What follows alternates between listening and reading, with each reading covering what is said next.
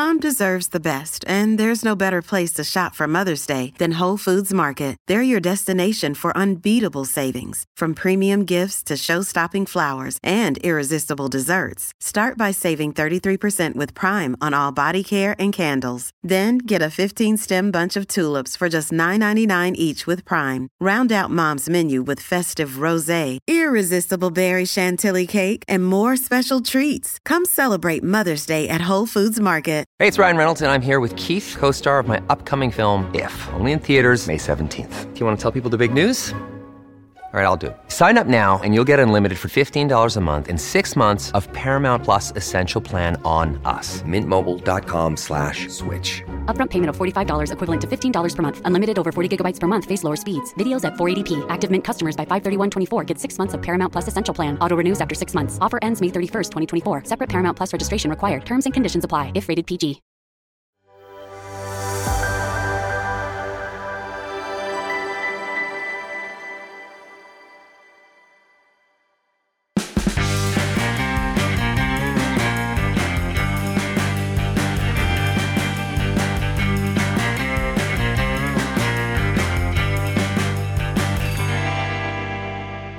Good evening and welcome to the show. We are told so relentlessly these days that we need to wean our economy off fossil fuels and replace them with renewables that sometimes we need to take a step back and ask is that a cliff up ahead? And why do all these other countries also rushing to embrace renewables look like lemmings? Also, the transgender movement is losing the cachet it once unquestioningly. Ah, oh, unquestioningly.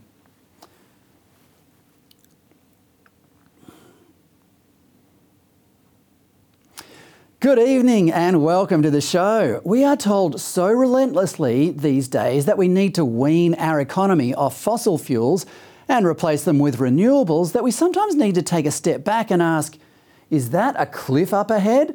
And why do all those other countries also rushing to embrace renewables look like lemmings? We'll look into that tonight. Also, the transgender movement is losing the cachet it once unquestioningly enjoyed in the media and even the medical profession. We will talk to one of Australia's leading reporters on what's happening, and we will catch up with the lefty love in between the adored Malaysian born Australian singer Kamahl and his good friend Phillip Adams from the ABC tonight on The Fred Pawle Show. Well, here is something you will rarely hear a politician say. We need to burn more fossil fuels. But in fact, the moral case for doing so is irrefutable. Fossil fuels are currently the only way to power our economy. Nuclear energy could in the future replace coal, oil, and gas, but even if we started building nuclear plants today, they would not be ready for a decade or so. Dispatchable energy to build things and power our homes is important because this reduces the amount of hard labour we must perform to survive and enjoy life. And the less hard labour we do, the freer we are to use our brains to solve whatever problems we face, thereby creating more free time, and so on. This cycle is what was once called progress. This is an irony that is lost on the left, many of who live such privileged lives that they have time to glue themselves to roads or art gallery walls never stopping to realise that if it weren't for the conveniences provided by the fossil fuel industries, they would instead be so busy scratching around in the dirt looking for berries to eat that they wouldn't have time to worry about what temperature the planet will be in 2030. Environmentalists might think they are rejecting industrialisation by riding pushbikes and drinking almond milk lattes but they don't realise the almonds could not have been grown without fertiliser made using natural gas, or that almost every single thing in the hospital they visit after falling off their bike is a byproduct of crude oil. The arguments against fossil fuels, meanwhile, are fatuous. As Alex Epstein said in his bestseller Fossil Fuels last year, Green catastrophists never consider the potential benefits of increased use of fossil fuels. The most obvious one is that CO2, carbon dioxide, accelerates plant growth, which is at the basis of all life on Earth. but they also enable us to make the planet more productive and safer. This is the most fundamental moral case of them all. Fossil fuels have for decades been helping billions of people lift themselves out of poverty, but billions more could still use them. The alternatives offered by environmentalists are laughably inadequate, not just commercially, but by their own supposedly admirable environmental standards. This month, Breitbart reported that the windmills the Scottish Government had installed were being kept warm in December by diesel generators that were spraying hydraulic oil across the land. Quote, turbines are regularly offline due to faults where they are taking energy from the grid rather than producing it, a whistleblower said. Last week, The Economist, one of the world's most ardent supporters of renewable technology, said the transition to renewables had been mugged by reality. Some renewable providers are now rethinking their investments altogether because energy projects are becoming less attractive. Price caps and various taxes, together with rising costs, are putting them off. In other words, coal, oil, and gas are cheaper. Who knew? But don't tell that to Australian Treasurer Jim Chalmers. Good climate change policy is good economic policy. Yeah. And that's because we understand uh, that the future of this economy will be increasingly powered by cleaner, cheaper, more reliable and increasingly renewable energy. We understand that. And we also understand that for too long in this country, the opportunities of an economy powered by that cleaner and cheaper energy have gone begging. Author Alex Epstein says that most environmental sentiment is based on what he calls the delicate nurturer theory. This is, quote, the assumption that Earth, absent human impact, exists in an optimal, nurturing, delicate balance that is stable, sufficient, and safe as we can hope to expect. You don't need to make too many leaps from there to arrive at the idea that humans are a danger to themselves. And the best way to save humanity is to have as few of them as possible. The politicians who espouse this anti human rubbish these days barely bother to conceal their disregard for the ordinary people who pay for their stupid ideas. Without doubt, the stupidest idea of recent times was the Snowy 2.0 scheme, dreamed up by former Prime Minister Malcolm Turnbull in 2017.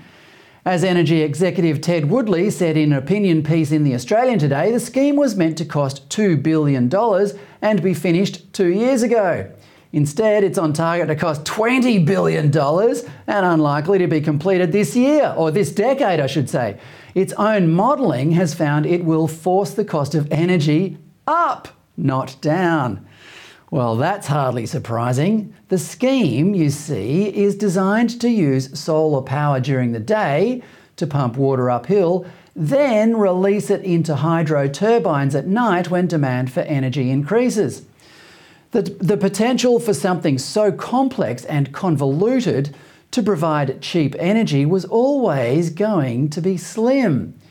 Woodley concluded, quote, Snowy 2.0 never stacked up economically, technically or environmentally, and its gargantuan cost and environmental impacts cannot be justified for, for providing occasional long duration storage. It will never pay for itself. There are better alternatives. Well, there sure are. Coal, oil, and gas spring to mind. So, why did Turnbull want, to, want the nation to build it in the first place? Well, it was to reduce emissions of carbon dioxide, or, as Epstein would say, avoid upsetting our delicate nurturer. This anti humanism is mostly confined to people in cities. Earlier, I spoke to Daniel Wild of the Institute of Public Affairs to find out how the green dreams of urban politicians are going down in the bush. Now, I've got the Deputy Executive Director of the Institute of Public Affairs, Daniel Wild, on the line from Tamworth.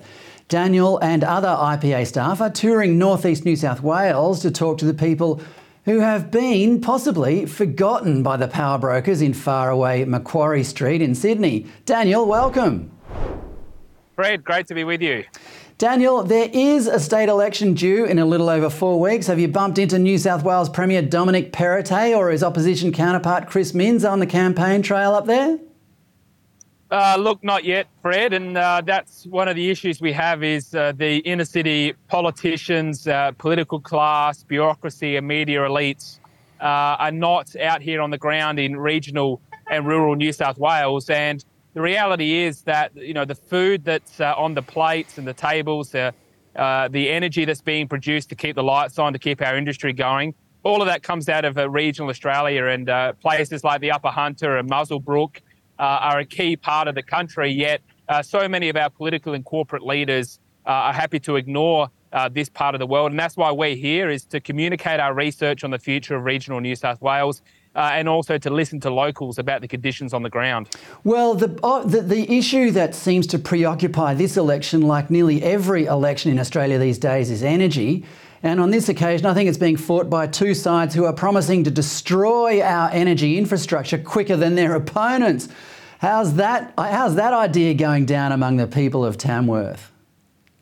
Well, look, not well. And the key feedback we're getting from locals is that they're not being consulted on these issues and that their concerns are not being listened to. Uh, as you rightly identify, both the Coalition and Labor uh, have very similar energy policies. They've both committed to a uh, net zero by 2050 policy at the state level. And so voters uh, really don't have much of a choice. And that's the issue that we're hearing here is um, there's a lack of choice, a lack of consultation, and uh, there's concerns about the future of, of jobs in the region because you know, coal, uh, for example, and the mining sector more generally is one of the highest paid sectors of the economy. It pays double uh, the economy wide average. About 90% of jobs in mining are full time compared to just two thirds of jobs uh, around the economy as a whole. So the jobs that are getting lost here are not getting replaced by equivalent or better jobs. Uh, and once those jobs go, so many of the communities here, you know, in Tamworth, in Armidale, in Muswellbrook, in Gunnedah or Boggabri, uh, those communities risk being destroyed as well. How nervous are people up there? Are you seeing the effects of these job losses already?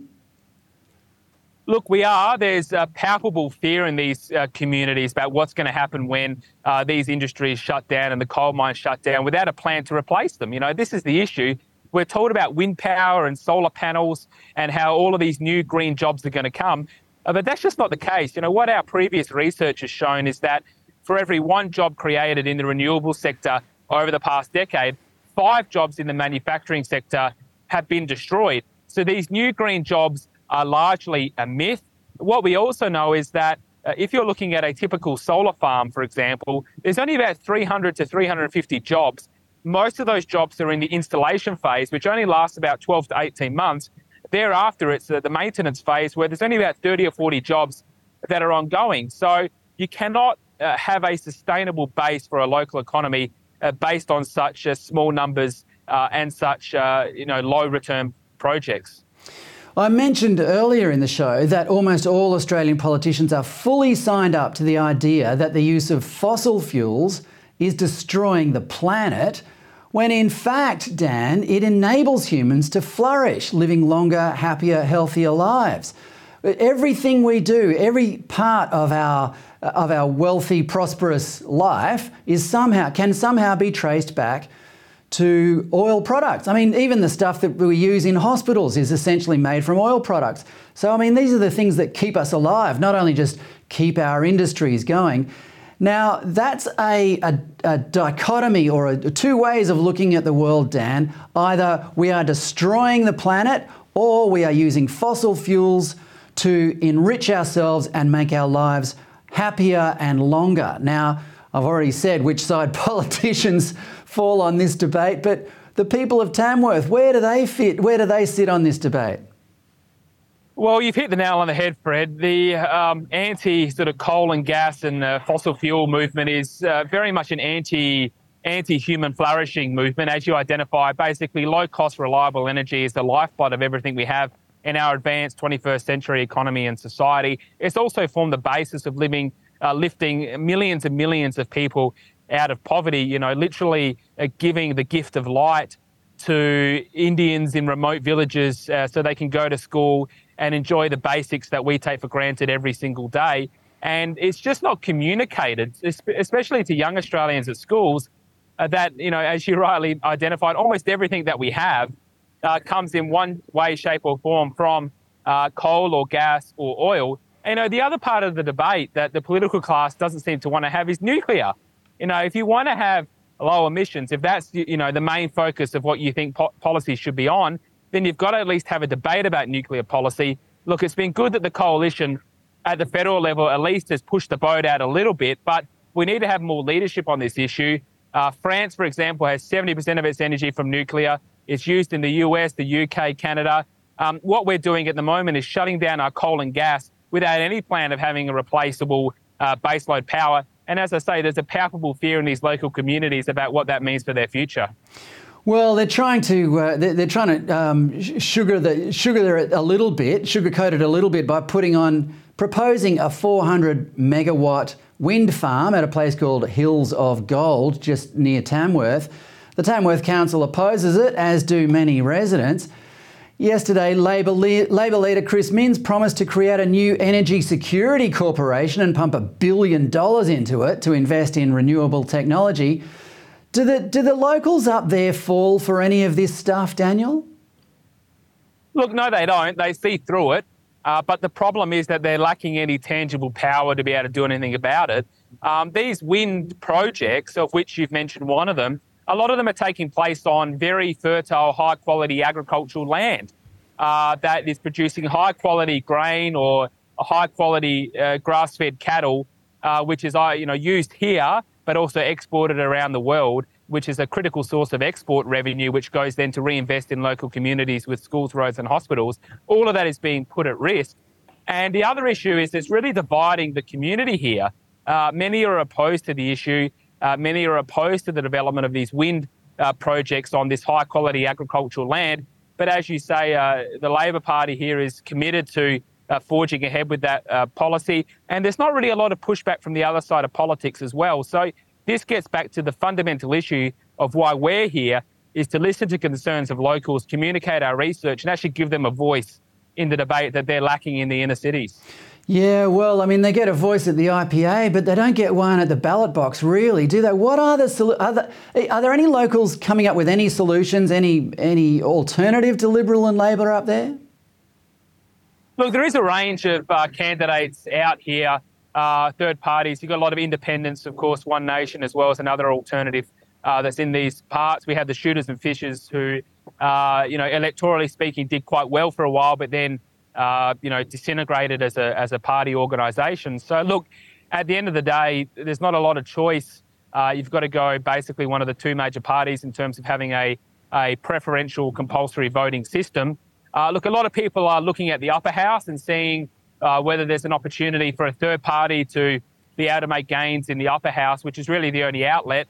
Um, look, otherwise, it's um, it's going to have to be a grassroots movement to try and communicate the problems that are here Look, like I say, it's it's parts here like the Upper Hunter and New England part of uh, New South Wales that are so critical to our national prosperity uh, with the mining and with the agriculture. And we're doing a lot of immense uh, self-imposed self-sabotage uh, on our national future and prosperity with these short-sighted net zero policies and wind farms on you know prime agricultural land not just not just our prosperity, but our culture. You're standing in front of the big guitar, Daniel. I mean, if they're going to if they're going to mess with places like Tamworth, is nothing sacred. Well, you make a very important point, and it's not just the economy, but it's the way of life uh, that is lived here in communities like Tamworth. Um, the traditional Australian life based on you know hard work, reward for effort, uh, having a fair go. Uh, those are the values that are lived here uh, and less so in the inner city metropolitan areas. You know, and this gets to a much bigger point, which is policies like, you know, net zero and other climate policies. It's not the inner city elite who pay the price. Uh, it's not, you know, Balmain, it's not Toorak, it's not Brisbane. They're not incurring the cost of these policies. It's those in the regions, in rural Australia, who don't have a voice, uh, but are incurring the major costs in terms of lost jobs, uh, and diminished prospects for their communities. Yeah, I like the fact that the IPA gets out amongst the communities, the rural and regional communities. as it happens, I've just come back from Horsham in, in rural Victoria, uh, where I was on the weekend. And like you, I noticed such a distinct contrast to the city. One of the things you notice in country towns is, is that the culture and, and the, the sort of family and community feeling is centuries deep. You know, you there are people there who, who are proud to have to uh, to be fifth generation locals and, and so on. And you know, there are pubs that have been in the same hands for, for generations and so on. I mean, it, it is, as you say, it's a it's a travesty that that city people that politicians in the city are making decisions that deeply affect the prosperity of these areas because they have probably deeper cultural roots than some of the cities have. Yeah, look, that's exactly right. And and what you get out here is a sense of uh, not only pride in the local community, uh, but pride in our nation, uh, which is something that is missing in the cities. You know, no one out here is ashamed to be Australian. You know, no one is ashamed of their culture or our way of life. And you know, it's something that's missing when we look at the schools. What children are taught in our schools, a very negative self-hate view uh, of our national culture and our history. Um, there's a, a sharp distinction, as you say, between the inner cities uh, and the rural and also the outer suburban areas as well, which are largely impervious to the incursions of the inner city elite. But of course, it is those inner city elites that are driving the national conversation and agenda. And it's really important that uh, people out here have a voice in the debate. Yeah, and while you know the inner city drives the debate, the regions, you know, feed the nation. I mean, I know which I know which uh, which part of the country is probably more important to the rest of us. Look, that's exactly right. And we, you know, we distinguish between the talking class and the doing class. Uh, the talking class, you know, the, the laptop class, if you like, uh, can sit at home in their comfortable houses thanks to all the work that goes on in regional parts of, of the country. And they don't have a, an understanding. Look, food doesn't come from the supermarket. You know, it comes from a farm somewhere. Electricity doesn't come from a light switch. It comes from gas or coal, which is then transmitted through, you know, a fairly sophisticated national energy market uh, but this understanding simply is not there. And there's a very negative, almost obnoxious view coming out of the, the inner cities uh, towards regional Australians. And look, the real risk is that once these communities start to shut down, uh, you then end up having this migration of more people into the inner cities, which then just you know creates further problems. But the other point I just want to make is look, there is so much opportunity out here. We just need our leaders in Canberra and in Brisbane and in Sydney and in Melbourne to back in the regions to get behind it uh, rather than imposing these damaging uh, short sighted policies. Brilliantly said, Daniel, and good on you and the IPA for giving the uh, regional Australians, hard-working, honest, and decent regional Australians a voice. Uh, we look forward to speaking to you again on this road trip. Thanks for your time. Lovely. Thank you, Paul. Thank you, Fred. That's Daniel Wild, the Deputy Executive Director of the Institute of Public Affairs, on the line from Tamworth. Well, here's a statement from the New South Wales government that will confuse many Australians. Quote, all people have a right to participate fully in society without experiences of stigma or discrimination. Unquote. This is from a policy document released last March and signed off by the then State Health Minister, Brad Hazzard by all people, Hazzard was not referring to those who at the time were refusing to take the COVID vaccine. No, sir. Hazzard said at the time it was, quote, sensible to exclude the unvaccinated from society, and at one stage even contemplated making them pay for state funded medical care should they come down with COVID. As we now know, those people who held out against the experimental vaccine were being justifiably prudent. The vaccines neither stopped transmission nor reduced the severity of the virus. Worse, they caused serious heart conditions and death, and their ultimate long term effects are still not known. Although they did make billions of dollars in profits for the global pharmaceutical companies. So, who was Health Minister Hazzard referring to when he said all people have a right to participate in society without stigma or discrimination? Well, that would be the group of people whose right to participate in society has not only been thoroughly accepted for decades, it's being positively enforced. Last week, News Corp threw its media weight behind the gay lobby when, a, when the Christian owner of a printing franchise shop politely declined to print flyers for an event that will be part of World Pride, the global gay jamboree that is taking over Sydney for the next two weeks. The Daily Telegraph labelled it gay hate, which of course it was not. It was simply a small business owner politely declining to print something that her Christian beliefs deemed inappropriate. It's curious that the supposed victims of these carefully targeted disagreements don't simply go across the road to a more gay friendly franchise. Or, better still, try their luck at a printing shop owned by a follower of the religion known for its violent reaction to homosexuality. Such is the state of freedom in Western liberal democracies these days. The people who died defending those freedoms would scratch their heads at the absolute dog's breakfast we've made of their hard fought legacy. Adults are not allowed to make informed decisions about their own health, and small business owners are vilified for adhering to religious beliefs that don't impinge on anyone's human rights. But that's not the worst of it. Over the past decade, a new freedom has acquired sanctified status the right to be any gender you like, even if, or especially if, according to some people, you are still legally only a child. As Hazzard's policy from last year pointed out, children weren't being provided enough freedom to change their gender should they feel so inclined. The policy document said the government was not providing enough support for, quote, families of transgender and gender diverse children and young people, and that new forms of care for these confused children needed to be developed. As if there wasn't enough care for them already. In Victoria, for example, schools can provide transgender services many of which are irreversible, to a child against the wishes or even knowledge of the parents.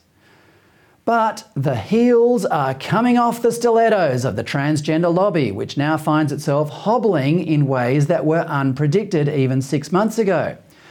Last month, a former case manager at the Washington University Transgender Center at the St. Louis Children's Hospital in Missouri wrote to the state's Attorney General blowing the whistle on the clinic's alleged abuse of children. She said, quote, I have decided to come forward to report serious concerns I have about the medical care being provided by the centre causing harm to patients and their families. This includes the rapid medicalisation of children, poor assessment of mental health concerns prior to provision of gender altering treatment, medicalisation of children without prior and adequate therapeutic treatment, lack of appropriate informed written consent of parents and youth, and actual, permanent, and irreversible harm and injury caused by the medical treatment provided at the centre. The woman who made those allegations, Jamie Reed, describes herself as progressive which must be right because you would have to be a woke warrior to work at a place like that. The Attorney General, Andrew Bailey, is a Republican, but that didn't bother Reed. She said, quote, the safety of children should not be a matter for our culture wars. Andrew Bailey responded by launching an investigation to, quote, make sure children are not harmed by individuals who may be more concerned with a radical social agenda than the health of children. We could probably use something like that investigation here. The Tavistock Clinic in London is also in trouble, and after 34 years of operation, is now being shut down. A report last year found that Tavistock staff were pressured to adopt a quote, affirmative and unquestioning approach, unquote, to children and young people reporting feelings of gender dysphoria. The effects of the puberty blockers they were prescribed, we are now learning, were not as benign as they sound, as my next guest will explain in a minute. Far from the blockers giving kids time to reconsider their true identity, they almost always led to the next stage, which was cross sex hormones testosterone for girls and estrogen for boys, the effects of which are also irreversible and, along with the mastectomies and various other surgical operations on genitals, often profoundly regretted. A class action lawsuit is being launched against Tavistock. The law firm behind it says, quote, some, some children and young people have been prescribed hormonal treatments before it was established that this was the appropriate treatment for them. And studies suggest that a number of children who attended the clinic later regretted, that, regretted the decision and subsequently wished to detransition. Well, no wonder those staff who collaborated in all this are now claiming they were pressured to do so they may yet find themselves named as defendants. One of the world's most prominent transgender proponents has also suddenly discovered a more prudent wardrobe than the one he is most famously associated with. In June last year, Sam Brinton proudly proclaimed himself to be the first openly gender fluid leader in the United States government.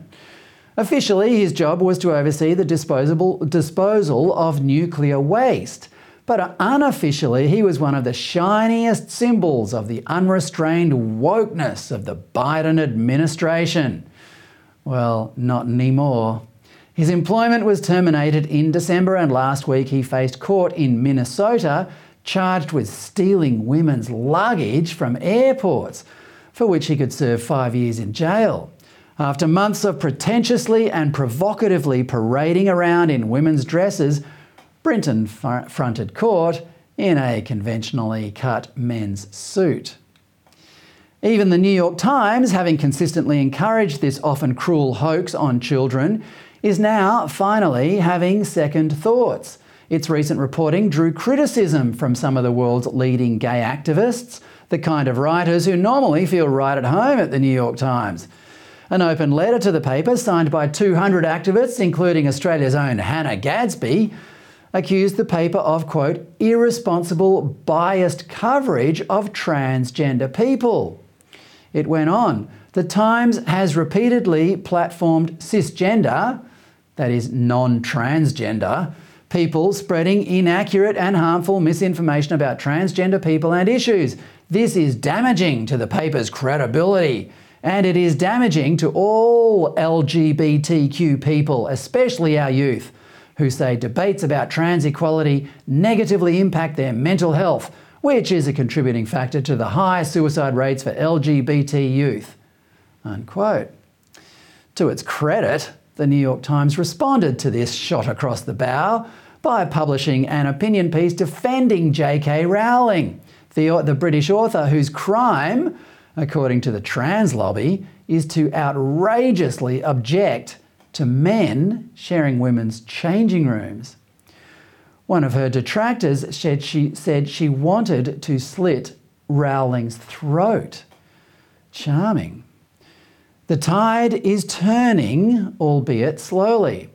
An investigation of 79 former patients at the children's patients at the Children's Hospital at Westmead in Sydney has now cast serious doubt about the long term benefits of medications and surgery to transitioning children.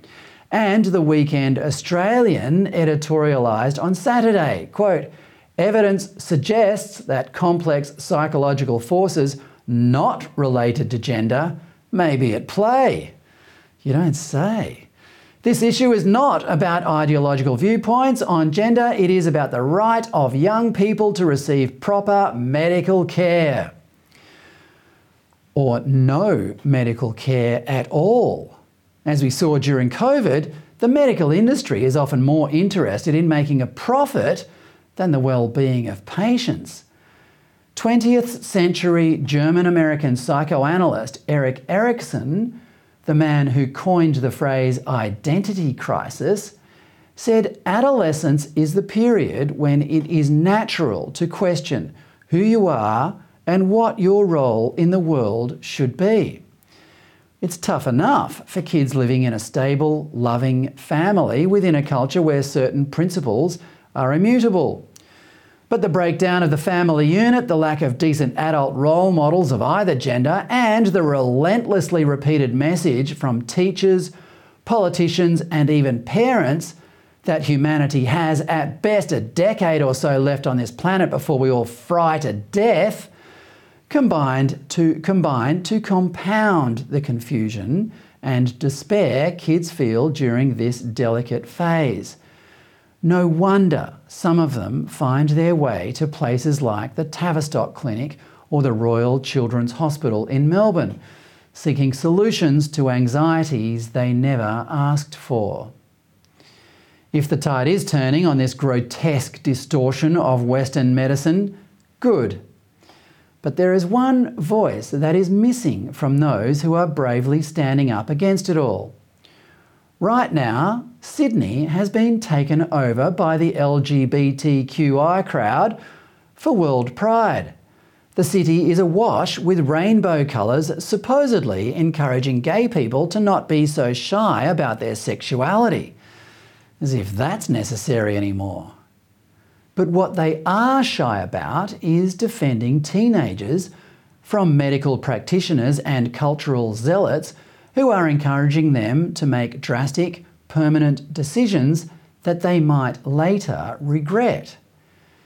It would be nice if one or two of them could drag themselves away from celebrating World Pride in Sydney over the next two weeks to tell some of our most troubled teenagers that no matter how mixed up they feel, there is no adolescent trauma serious enough to require drastic, irreversible, life changing medicines and surgery. Now, let's bring in one journalist who has been covering this issue for years, firstly in the Australian newspaper and since late last year from his own Substack account called Gender Clinic News, journalist Bernard Lane. Bernard, welcome to the show. Hello, Fred. Thank you. Firstly, Bernard, we are seeing the opposition to transgender medication and surgery gaining traction overseas. Can you give us uh, a little glimpse of where the debate is, particularly in the UK, the US, and how Australia compares now?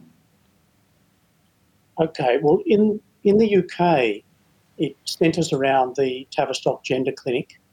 Um, it is the largest youth gender clinic in the world.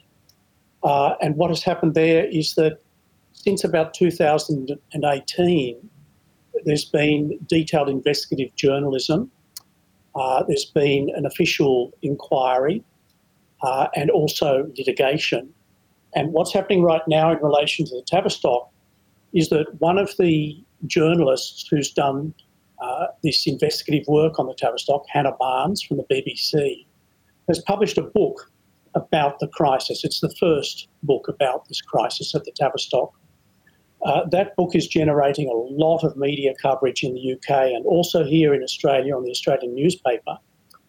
What's happening in the states is that. Oh, sorry. Before you move on, before we move on, that that uh, that book is called Time to Think, if I'm not mistaken.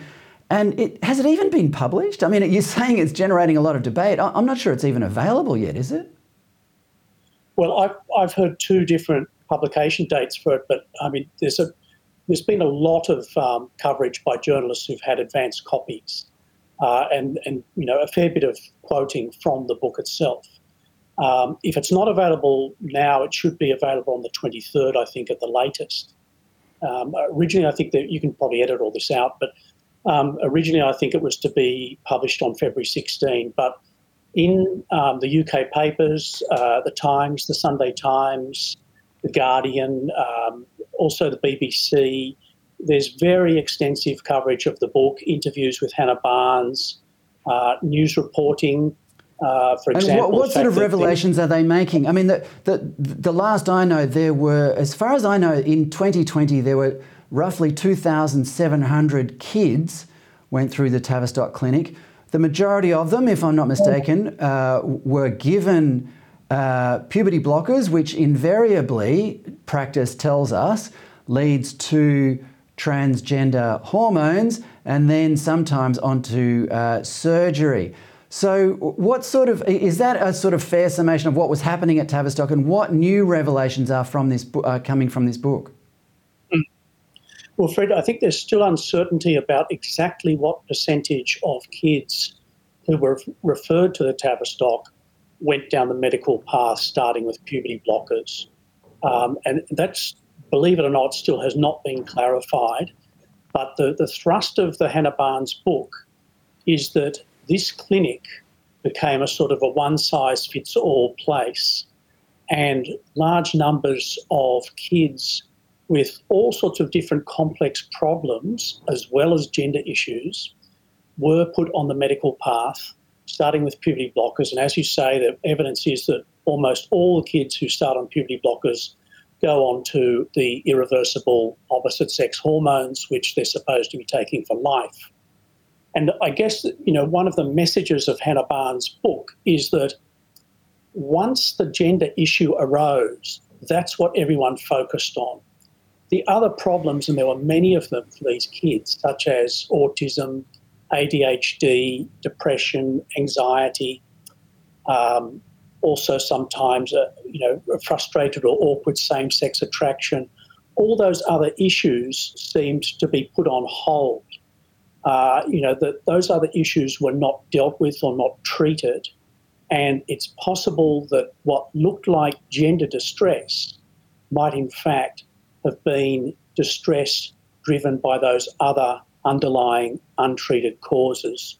So, if these kids went down the trans medical path, it's not necessarily going to make them all feel all that much better in the long run. Um, initially, of course, there's euphoria um, they've got the, the medication they wanted. They've read about it all, all, online. You know, friends and acquaintances are doing the same thing. There's a message that you know that everything improves dramatically once you embrace your trans identity. Once you go down the medical path, but you know it's still very early days, and there may be substantial regret ahead.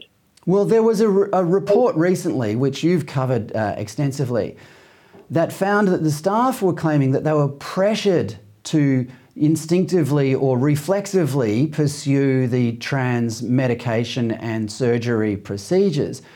But I think those staff are, uh, are, you know, I mean, of course they're going to say they're being pressured because there's quite a significant law, um, class action lawsuit out against Tavistock now, isn't there? What's the state of play with that? Well, the the pressure that the staff felt, and it wasn't just at the Tavistock, it was elsewhere in the, the National Health Service, the pressure was to affirm uncritically. So, excuse me. so, when a, a, child presented um, as transgender uh, and said they had this distress in their bodies, instead of um, just noting that in a neutral way and starting to explore what's going on, looking at the kid holistically, trying to work out what's the basis for it. Instead of doing that, the pressure and the expectation was that you would immediately affirm the transgender identity, start using the opposite sex name, start using the pronouns. Um, and I guess the point again is that that may lead to false positives. Kids who think they're trans and who um, are desperate for these medical treatments, but in the long run, it's not really going to help them.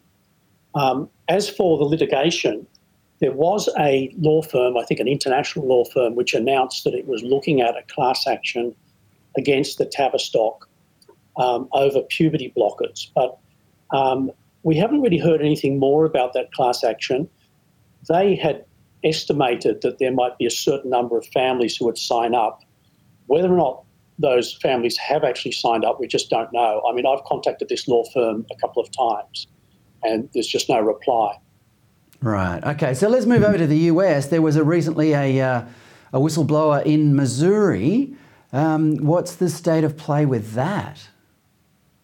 That's a big deal. And uh, this story was broken not by the mainstream media, but by a new media outfit called the Free Press, which is run by ex New York Times opinion writer Bari Weiss. And the story that they had was written in the first person um, by the gender clinic whistleblower, Jamie Reed. She's a Missouri woman, describes herself as queer, uh, to the left of Bernie Sanders politically. She's married to a trans man.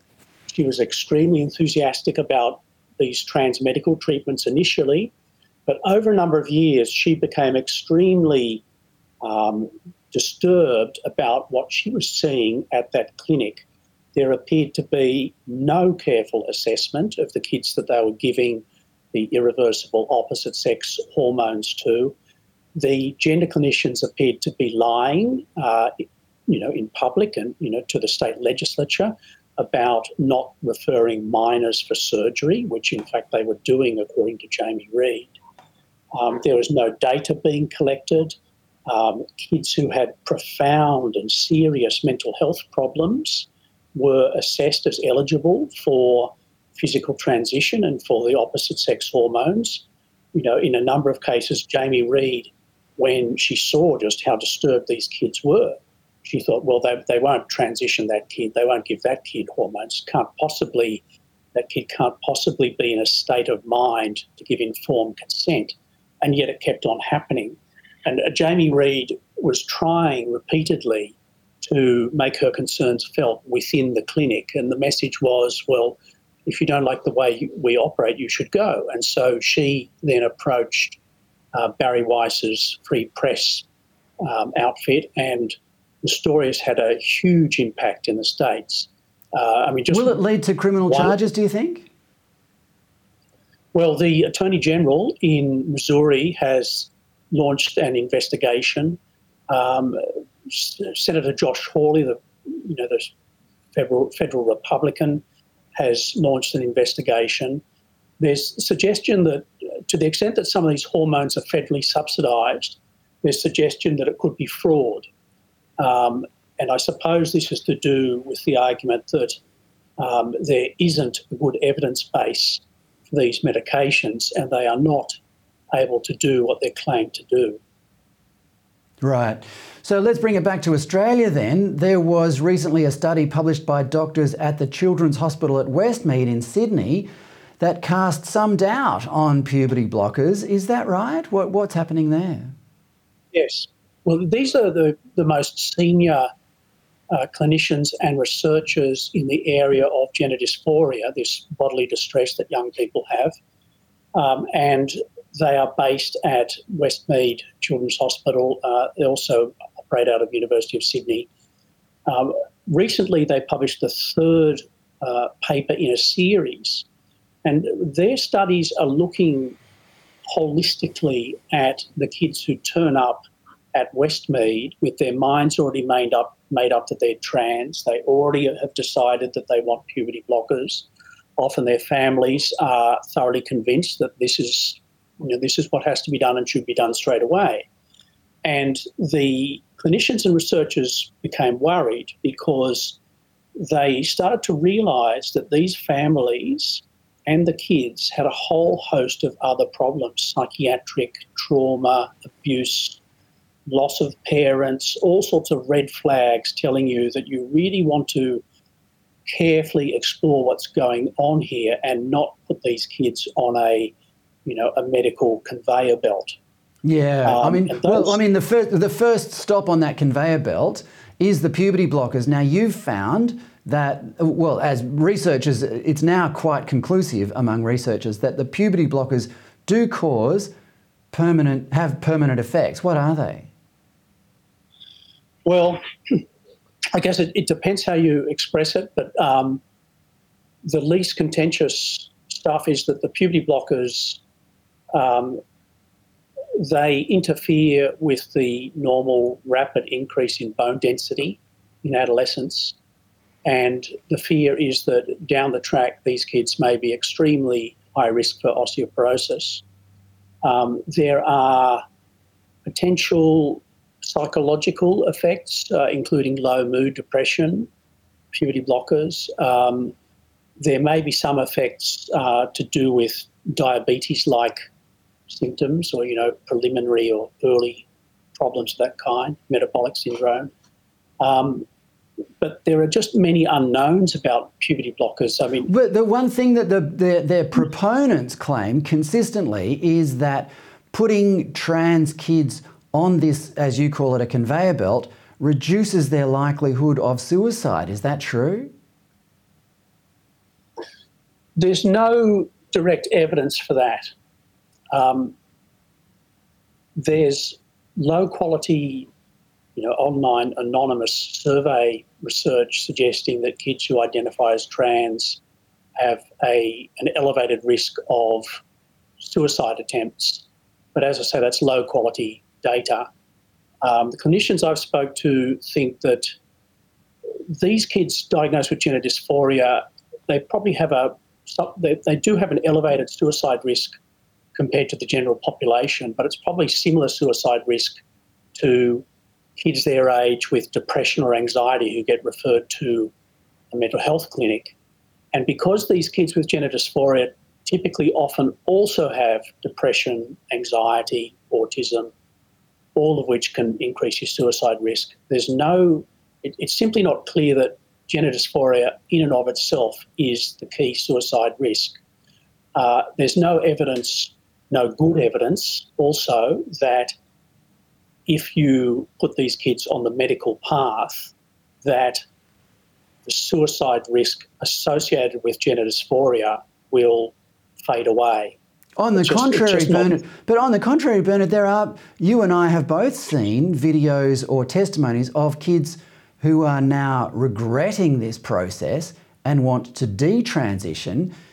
Uh, Of all the people I've seen, and I'm not ex- an expert in this field, I have to say, but of all the people I've seen involved in this entire phenomenon, they are probably the highest candidates, most likely candidates for suicide because they've made this this enormous and in some cases profoundly regret, regrettable decision at the tender age of 16 with their life whole life ahead of them. Yeah, I mean, it's, it's certainly true that one of the big problems is the lack of informed um, psychological and social support for detransitioners. You know, that those are these are young people who often were totally immersed in trans world. All their friends were, you know, in that in that world. Once they detransition, they tend to be rejected. They lose their friends, um, and as you say, they they suffer um, a lot of sense of remorse. Um, they, you know, feel it's a terrible mistake that they've made. Uh, they need a lot of help. Well, Bernard, figures are hard to come by, but uh, do you have any uh, any idea how many kids are being treated for this condition in Australia at the moment? No, but there's some freedom of information data from the three large children's hospital gender clinics. I mean, just one indication of how the you know, this explosive growth in this condition, which is what's worrying a lot of people, is that the Royal Children's Hospital in Melbourne, the largest and most influential gender clinic, had just 18 new referrals in 2012. In 2021, they had 821 new referrals. So from 18 in 2012 to 821 in 2021. And that's Melbourne. That's Uh, Australia's biggest clinic, correct? Yes, that's right. And, those these are those all new- patients under 18. Yes, they would be. Um, yes, they are under 18. Because I think at age 17, the clinic starts to transition them to the adult clinic. So, and what are the legal requirements along the way? The family court uh, is or was involved at some stage, wasn't it?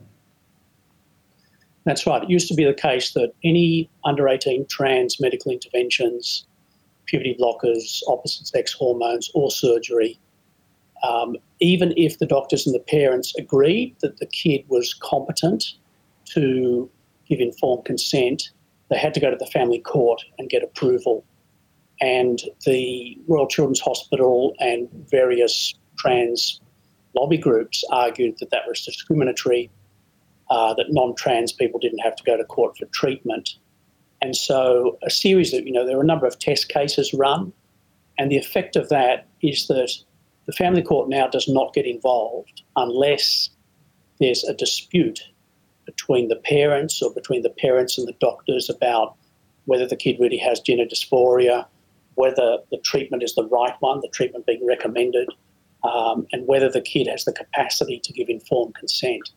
Well, technically, that can't possibly be true. I mean, the kid is under 18, making a life altering medical decision, even if the doctors who are not acting according to the Hippocratic Oath, in my opinion, even if the doctors do think that this is the right course of action, and the parents of all people agree, so then the entire process can be conducted without anybody else knowing. Is that correct? Well, it's true that, that the the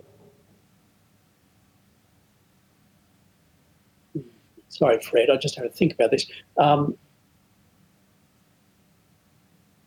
I mean, it's it's true that there are situations where kids under 18 are considered competent to authorise their own medical treatment. You know, an emergency appendectomy, maybe they can't get in contact with the parents. Um, the kid approves it, and people would find that understandable. Um, but the situation here is that you're dealing with a condition about which the medical profession is still divided. What is its nature? It's not exactly clear. There's no objective test for gender dysphoria. Um, and the evidence base for the treatments is extremely poor. Um, and there's, you know, we were talking about those huge surges in patient numbers. Um, you know, that, that may suggest that what is driving this is social contagion over social media networks and through school peer groups. So when you, you put those elements together, plus the uh, the effect of these medical treatments, which you know the hormonal treatments can leave the children infertile, uh, can impair future sexual function. Um, surgery, of course, is irreversible. Um, you put all those elements together, and I think a lot of people would agree with you and say that kids under 18, especially, and, and the other element too is that a lot of these kids have depression and anxiety, and, and yet they're still supposed to Indeed. to go down this pathway. So there are there are really there really is no safety net for kids caught in this. That if they find a doctor who agrees with them and their parents, out of sheer desperation, agree, then they can quite quite legally and and uh, with the full endorsement of the doctors involved, travel down this path at the tender age of 16 or 17. I find that utterly unacceptable, Bernard. How is this going to end? When, when will, is there any political will or is there any, are there any researchers emerging to say, or, or medical practitioners emerging to say, actually, this is all a bit dubious and we are ruining kids' lives? There are a number of groups that have sprung up uh, which bring together medical practitioners, other health professionals who are very worried about this. One example is the Society for Evidence Based Gender Medicine. It's an international group, it does have Australian members. Um, there's various groups representing detransitioners who are who are putting out warnings uh, about what's going on. Um, unfortunately, most of the large medical organisations, medical societies, health professional societies, um, they either have been captured ideologically in this area or they just appear too timid to really um, push this cause and explain why there needs to be a pause, why there needs to be proper inquiry. And, and meanwhile, the, the yeah, carry on, go on. The closest we've come to, to it so far is the, the College of Psychiatrists in Australia and New Zealand, which did do a review of all the evidence and now has a more cautious policy. But they're not campaigning to, um, for example, you know, why why isn't there a, a, group like the College of Psychiatry going to the federal health minister and and pushing their concerns? Indeed, what's the federal health minister himself doing? Well, I don't know. Um, I don't know to what extent he's aware of the issue. I mean, I, I, think he reads the Australian newspaper. I suspect well, he does. Well, one would hope he does, and one would hope he's. This is in his brief. I mean, kids' lives. We, you know, we, you and I both know, Bernard. We we live in very strange times. There's a lot of anxiety among kids. Understandably, they're brought up to think that the world's going to end, and there's a lot of family breakup and a lot of uncertainty. It's it's not a surprise that kids are drawn to this because it would, it would in some ways be seen as a panacea to all sorts of problems that aren't of their making. But anyway, Bernard, look, we've run out of time and it's always a pleasure to talk to you. Let's keep talking about this and you keep working on it because your work in this field is important and groundbreaking. So thank you for your time, Bernard. Thanks, Fred. That's Bernard Lane, and you can catch all of his reporting on this subject at his Substack account, Gender Clinic News. And before I go, here is another reason why it pays to not be a lefty. Even when you get in a spat with a fellow lefty and a lefty media organisation negotiates a truce, things will somehow still struggle to be nice again because, you know, this is lefties we're talking about here. This particular instance begins with ABC royalty Phillip Adams making a racist remark about Kamahl, the much loved Malaysian born Australian singer. In December, he posted a tweet, which has since been deleted, saying of Kamahl's friendship with cricketer Don Bradman, quote, Clearly, Kamahl, he made you an honorary white. Whereas one of the most towering political figures of the 20th century, Nelson Mandela, was deemed unworthy of Bradman's approval. Unquote. In fact, Bradman and Mandela enjoyed a mutually admiring correspondence late in life, and Bradman once sent his friend a cricket bat inscribed with the message to Nelson Mandela in recognition of a great unfinished innings. Don Bradman. That aside, Adams was caught at first slip by Kamahl, who posted, Daring to suggest that Sir Donald Bradman invited me to his home in August 1988 as a token white is disgusting at best. You may be white, but oh, your soul is black. It's ironic to note your vocabulary is excellent. Why are people so unkind? Adams claims to have handwritten an apology and posted it to Kamahl in late January. Kamahl says, however, it never arrived. So Adams wrote and released another gracious apology via email saying, quote, it pains me deeply that you believe I've been both unkind and cruel to you. This stems from a misunderstanding about that tweet intended as a rebuke to Bradman, not to you. I regret that my words have been misunderstood and that they have caused you unhappiness. Please accept my apology. Unquote. No way, said Kamahl, describing Adams's second apology as arrogant, questioned its honesty, and called it a smokescreen. Kamahl's signature sign off, Why are people so unkind? seems to answer itself. It's because, Kamahl, they're lefties. Well, that's all from me. Thanks for watching. Alan Jones is up tomorrow night and Wednesday night, and I'll see you again at 8 o'clock on Thursday. Good night.